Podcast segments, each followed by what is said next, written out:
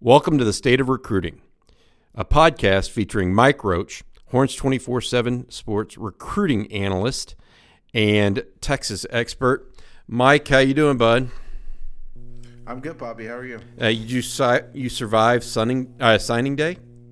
Yeah, slept in a little today. Uh, dropped my uh, behind the scenes piece on the Texas class.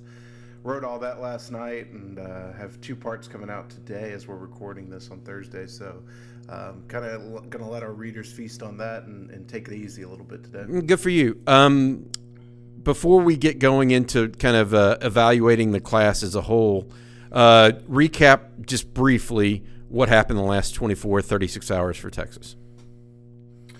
Um, you know, yesterday was was kind of how we saw it as we as we came down the to the end. We talked about uh, you know them maybe having a chance for all four guys they ran on, but you know as it came down to the last 48 hours, it started to definitely look like they were probably going to go two for four with the guys we thought they would go uh, with, and that's exactly how it shook out. They landed Kelvontay Dixon as we talked about yesterday, um, the night before signing day. Uh, missed out on Ennis Rakestraw and Princely Umanmielen, and then the you know the worst kept secret in in recruiting was that Alfred Collins was was going to be at Texas. So, uh, and Bobby, I don't know if you saw the video or, or, any of our coverage from it, but one of the more unique, I guess, uh, uh, announcement ways that that Alfred did it, it was kind of like a a gender reveal party where he popped a balloon that had burnt orange uh, baby powder inside of it. Uh, yeah. it takes all kinds these days, Mike.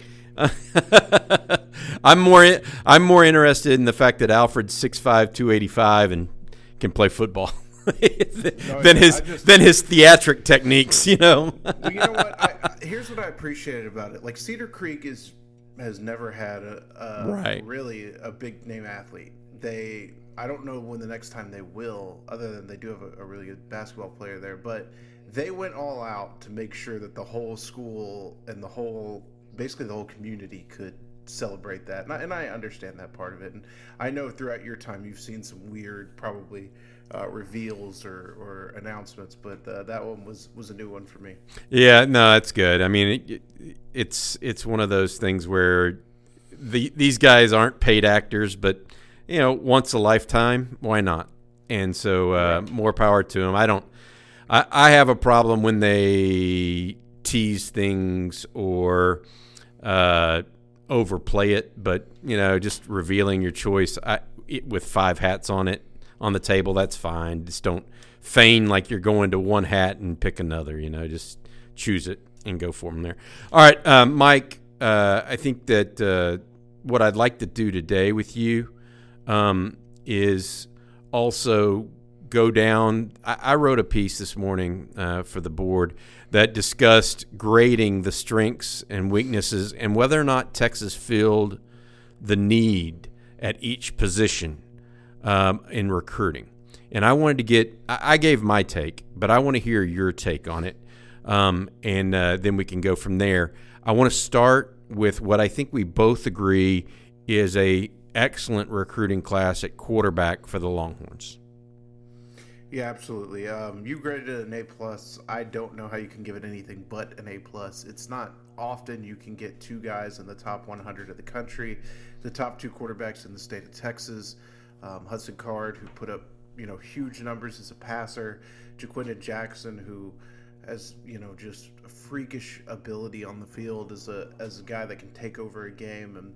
Um, I, I think for Texas, you kind of nailed it in your synopsis of it, but you know, being able to get a guy like Jackson who is such a force on the field, but be able to cover your your your back with a accomplished passer like Hudson Card, I think that's a perfect combination to put together a quarterback class. I would also give it an A plus. Yeah, I, I just my my take on that is you take one and you end up with Jerrod Heard, right? Or Tyrone Swoopes. Um, there are these developmental passer guys that are excellent runners. Well, guess what? All of a sudden, you end up with no quarterback. And uh, not that Casey Thompson is a, only a runner or that Ja'Quinden Jackson is only a runner, but look at Roschon Johnson. They've already moved him to running back, and it seems to be working out for him.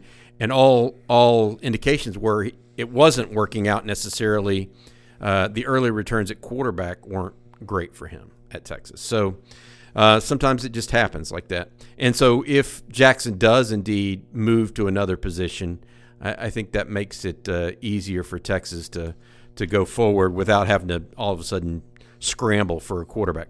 Let's move on to running back, where I'm interested to hear your take, um, strictly because Texas only signed one. Granted, it's the best running back in the country, so I'm not. I'm not. I just worry that Texas clearly wanted to, clearly, and the numbers suggest they need to, but they didn't get them. So where where do you come out on this, Mike? I think um, you know you had an A minus. If you have Bijan Robinson in your signing class, you can't have anything lower than an A minus. I don't think. Um, I would probably just go with a, with a solid A. Um, I do know that they wanted another running back, but um, you know they could they couldn't get a guy that they felt fit them um, late in the cycle. I think for them, a guy like Ty Jordan or Cavontre Bradford was much more of a slot back option that could, yes, spend some time in the backfield, but also play some slot. And that was more where they were looking for him as. So I don't know whether to apply that to running back or receiver, but um, I, I, think I would probably just give it a solid A and say that, you know, getting Bijan Robinson away from Ohio State in the cycle where Ohio State basically got everybody they wanted, uh, that's enough for a, for a bump up to just a solid A for me. I gotcha. I, I I guess does this mean they then go for two this coming year? Yeah, I would think so, and I would think that they they stay pretty fluid. But if you look at the numbers now, you know, with having Keaontay Ingram, Roschon Johnson, and, and Bijan Robinson, that's not a bad threesome. Not to mention Danny Young um, mixed in there, doing whatever he can, you know, as the fourth guy. Um, I think that they're they're a lot more talented. Sure, they would have probably liked another guy, but I think that other guy, good chance he might have redshirted. So um, I think that if you can get two really good ones in the next class, you might be able to offset that. Gotcha. Okay, so look for two this year possibly. the The next group are the receivers group, which I thought was okay. I I I, I felt like I've mentioned this to you before. I really like Kelvontay Dixon. I know that, that that some people aren't as high on him. I also know that you know he's he's not necessarily your prototypical outside receiver, given that he's six foot. So, um, what are your thoughts on that group as a whole, Mike? I would probably, you know, I it's tough because I'm I always tend to look at things on the brighter side, and I'm with you. I think that Troy Omeire, who I look, I was one of the big Troy Omeire critics during most of his recruitment, but he really impressed me when I saw him last uh, fall. I think he can he can be that guy that Texas wants him to be on the outside as a big physical uh, possession guy. I, I, think we've talked about how we both believe in, in Kelvontay Dixon's ability to attack deep from from the outside to me, the X factor of this class is Dejon Harrison. Is he going to be just another guy, or is that insane quickness that he shows on film going to be a difference maker? I think if it were me, I'd probably give him a, a C plus B minus, but depending on how Harrison, you know, really pans out or how they use him, I think could go up, you know, maybe a grade. Yeah. See, I think my my piece on Harrison is I like his quickness. I don't think it's freaky. Like I don't think it's not not to be uh, pick nits, but I don't think it's Jaylen Waddle. I don't think no. I don't think it's Devon Achane even, and so um, or Devon Achane, however you say his his name. I and that gives me pause because when you're not those guys, what is your ceiling really at that position given given your uh, your ability? So I, I hear you, and I don't I don't have a problem with any of those grades because I think that, as I wrote in the article, I think time will tell on that, right? I mean, right. Um, if Troy Omeire, who's already on campus, and, and what I've heard is that he's he is a he's got some talent, but he absolutely has to improve in the strength category. My question is, as Texas went on, on him is one step further, is Texas last year took Marcus Washington and uh, Kennedy Lewis as those outside guys both have better speed than Omeire, right? Um, right. And so, how does he circle back into this? I, I feel like he was supposed to be more Collin Johnson-ish slash Malcolm Epps, and I and I Right. just I just don't know um, where uh, Mike Yurcich uses him vis-a-vis what uh, Tim Beck, Tom Herman type style was going to do. So that's that's neither Yeah. here nor there. Um, I mean, yeah, not to bog too much down into that scheme stuff, but like, I, I don't know. I think that if you pigeonhole him as a guy that's Collin Johnson who only lines up on one side of the field and runs one kind of route, then yeah, you kind of limit him. But I think if you look at him for what he is and say he can do that, but he can also line up and be a flex guy on the inside, um, and, and you know, kind of mismatch with people. Just be creative in your usage of him, and I think you get a lot more out of him. yeah, well, I mean, I think that's with with every player, right? So. Right. Um, all right, next guy, and, and this is uh, this one is going to be interesting to see how you see it. Tight end, fullback slash H back. They went with a young man out of Mansfield Timberview, um, or is it Timber Creek? I can't remember, but Timberview. yeah, uh, Jaden Hullaby, who I like as a player. He goes 6'2", 205, played quarterback there uh, was at Bishop Dunne before this year, and I just think I watch his film and I see a guy that runs through a lot of contact, not afraid of of contact, clearly a smart, intelligent player, not a lot of wasted movement. But what do you think of that overall, given what Texas tried to do at the position? Right. I would, if you're asking me to to grade Jaden Hullaby as an H back, I like your grade of a B. I think that I even I could go up a little. I like his fit. I like his versatility. I like maybe what he could do in that Texas offense. Again, it's going to depend on how creative they get with him and how well they use him. If I'm grading the position overall, though, I would probably knock it down to a C. I just think, you know, they didn't get. I think Jaden Hullaby paired with a traditional, more traditional type of guy, um, especially as important as tight end is supposedly to this offense. Um, I think him paired with a more traditional type of guy would have been a, a stronger grade, but they really just didn't go after those types of guys this year, and seemed to be happy with Hullaby.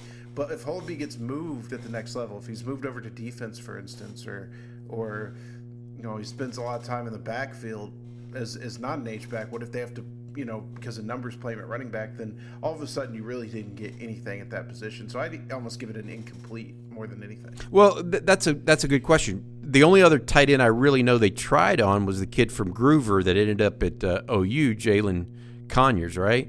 I mean, who else did Right. they really go after? Nobody else really, which was I, I maybe they maybe they love their tight end numbers on campus, but I I don't know. I thought this was maybe a year to go to go get a guy. They had a couple of options in state they could have gone after late, and they didn't. And and Texas also had turnover at the position too, right?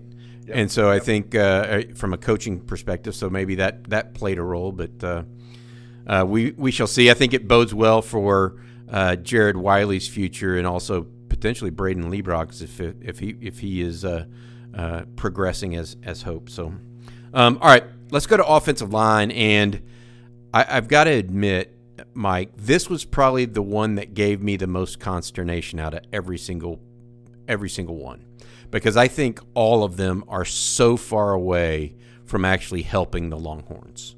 Like I think I don't think I don't see a single one of them that's ready to play in year two for Texas, given given Texas's um, given their own ability one and two given their uh, stage of development. Um, and so I'd love to hear your take on all on that offensive line group. Yeah, I I would probably give them a B, a B plus B. I really like the high floor aspect of of that group. I think that yeah, you're right. There's nothing spectacular. There's no standout guy, but I think all four of them have a chance to be very, very good contributors by the time they're done. And you know, you mentioned I, I thought it was a, a good point. You mentioned that the the development of Jalen Garth would be key to watch, and that's really the swing in this thing. If if Jalen Garth, who hasn't really played in a year and a half, develops to what we thought he could be or think he can be, then he could really elevate what this class's ceiling is. But um, I, I like the high floor nature of it. I would disagree with you. I would say that I could see Andre Carrick having a chance after a year in the strength program to play interior. Um, I could see Logan Parr there as well. Um, you know, the, Logan Parr and and uh, and Majors both in early, so those guys are going to get a lot of time in the weight room. I, I'm curious to see how their bodies shake out after the spring, but those guys are all highly intelligent guys. I think Logan Parr is. I, I, mean, I'm a lot higher, I think, on Logan Parr than just about anybody in the world. Maybe that makes me wrong, but sometimes I like being on an island there. And um, and I, I don't know. I could see it from Carrick and Logan Parr. Yeah, I, I thought I, I, mentioned this in that article, and I, I see what you're saying because I went back and watched those guys yesterday. Um, I I think Logan Parr has the highest floor of all of those guys. So I see him eventually playing no matter what. Um, you, you, does that make sense to you? I, I actually right. think that he's going to be a factor somewhere down the line. Now, he may be second team as a sophomore, junior, but I, I, I just feel like that. Ma- Majors has the, has potential to be a starting center long term. Um, Garth, I think, is the really the only true tackle. Uh, and given that there's only one of them, they they really his development is key. And then Carrick, I, I just I think you and I disagree a little on him. I, I think that's where I come out. And so, like I said, the grading of the offensive line for me out of all of this, Mike, um, was the most difficult. And it, to be fair, it was also the most of any one position that they took uh, with with, right. with, four signees. All right, slipping on over to defensive line, uh, three guys, two of them blue chippers uh, as blue as blue can get, uh, Alfred Collins and Vernon Broughton.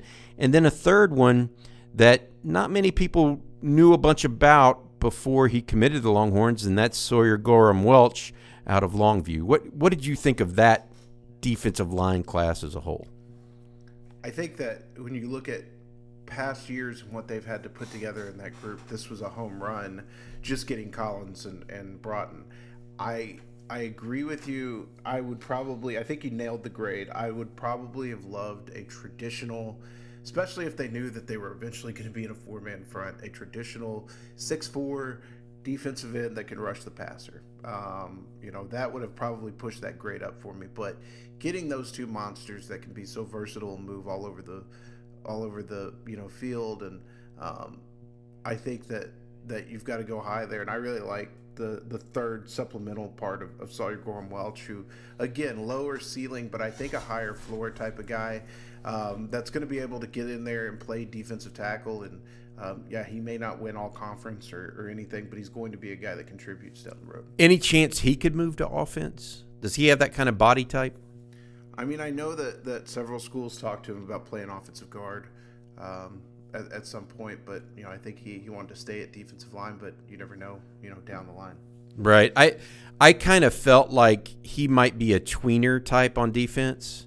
And, mm-hmm. and and really might fit on offense, but uh, Texas clearly took him as a defensive lineman, and uh, you know I think that I, I'm a firm believer in, in numbers on the defensive line and letting them develop. At, at some point, you have to take these developmental pros, prospects, or else you're going to end up one day where you're playing true freshmen that just aren't ready to compete at the line of scrimmage. So I think that's uh, probably smart. All right. Um, and what, what grade would you give it, and which one? What did I give it again?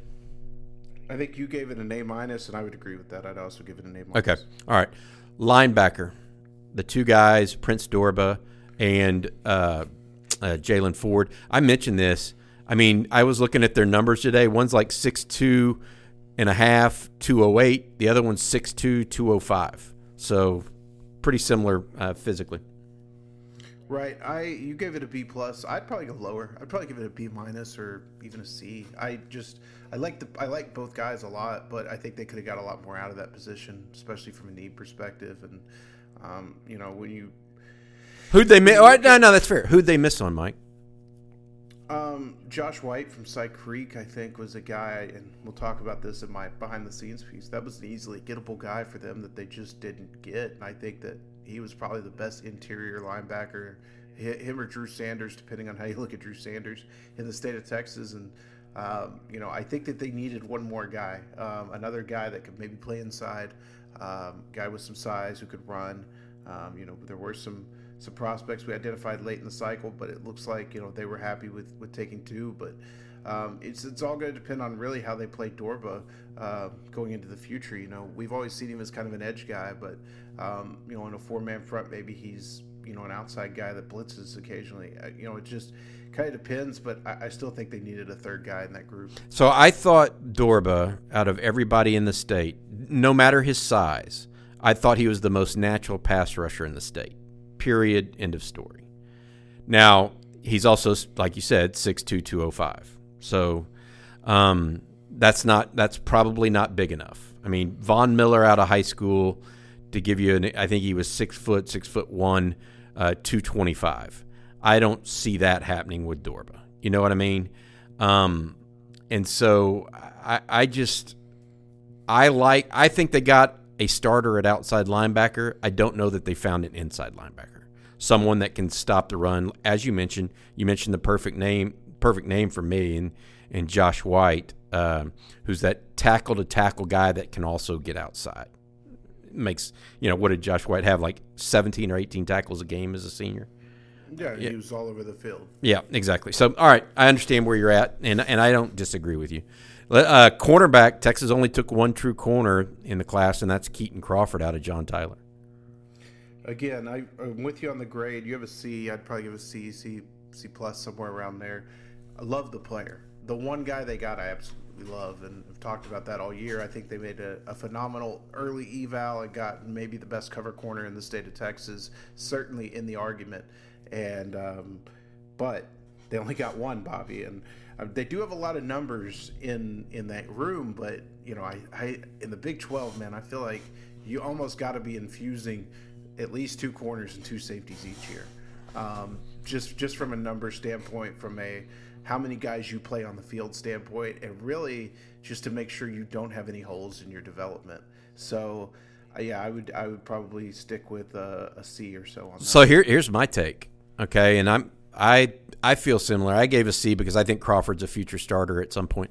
The, the the issue that you're bringing up as far as total numbers, you really have three corners on the field at a time. If you really want to get down to it, um, in most typical uh, Big 12 defenses, because the slot, the guy that covers the slot, is typically typically really a corner, right? Um, at least if he's you know excellent, and I think I think that's the issue is you know, there's no D'Shawn Jamison in this class where okay, he can be a corner or a nickel, um, and I I find that to be probably the biggest miss.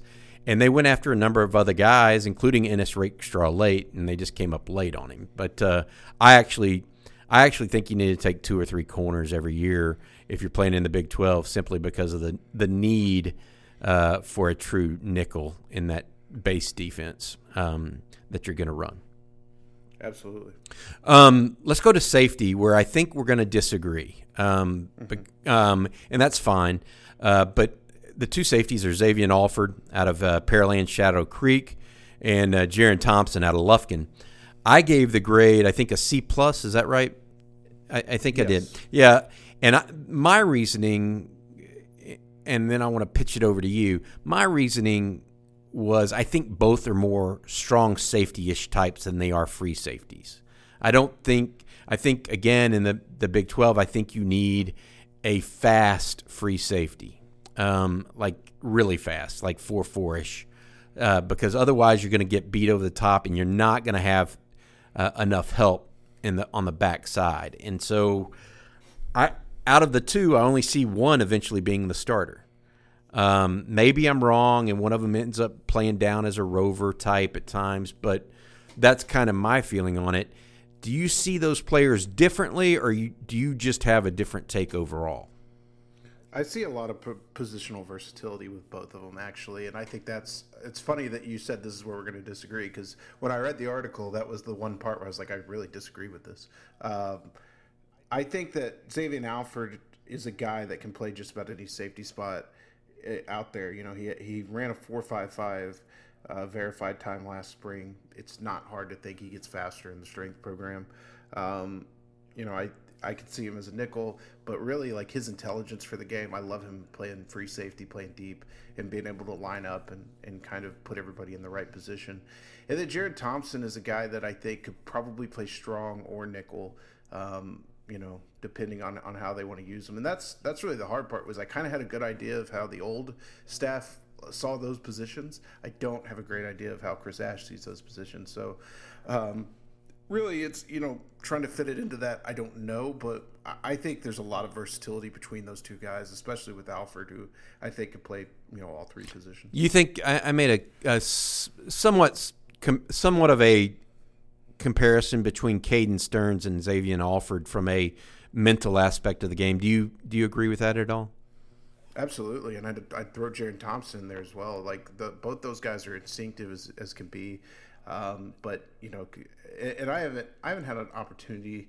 Jerrin Thompson's the kid I probably know least in the class, just because he's kind of quiet, and I he was one I just didn't get to get out and see in game much this year or anything. But um, Xavier and Alfred, I've had an opportunity to talk with a ton, and uh, just understanding his mental approach to the game and knowing Caden the way I did during his recruitment, yeah, I see a lot of similarities there. Okay, and so taking all those grades into consideration, and I know what did Texas finish ninth in the country with this recruiting class, uh, and the composite. So, what what are your thoughts in the twenty four seven Sports composite? What are your thoughts on the actual overall grade of this class, Mike?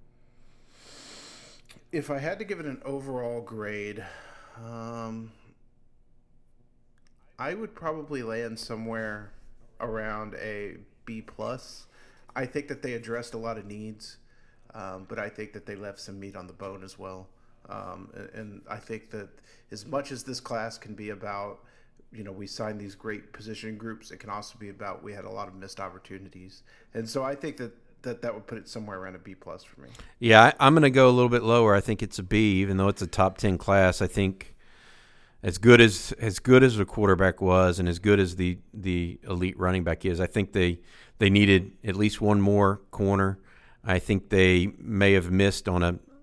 They needed more uh, eliteness, I guess, at the offensive lineman.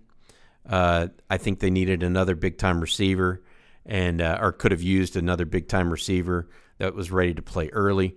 And then also, um, I think they, they didn't get that outside rush guy, 6'3", 6'4", 240, 250 guy.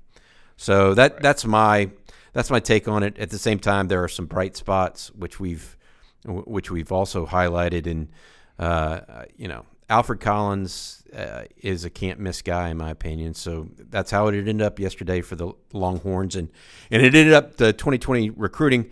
But Mike, uh, there is some more recruiting to go. We should mention that.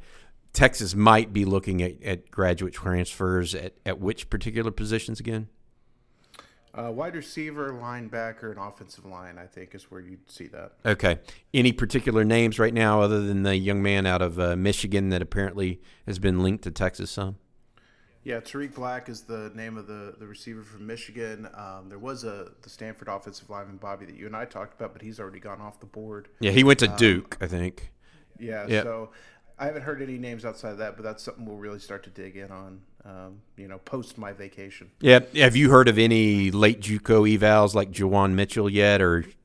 No, nothing yet. Those kind of came out of nowhere last year. I mean, we had a good idea on Willie Tyler, um, but but Juwan Mitchell was later, much later in the year. So I think that they're going to kind of see where the dust clears and and who who got who signed where and what's left, and then maybe start looking into guys. Gotcha.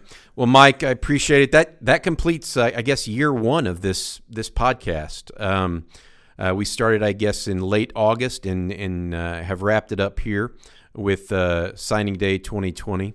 Uh, thanks for listening to the state of recruiting. Uh, I'm Bobby Burton. Our featured analyst is Mike Roach of Horns 24 7. Thank you for listening please, you can subscribe at any uh, any place that you can find podcasts. And uh, from me and Mike, hook 'em.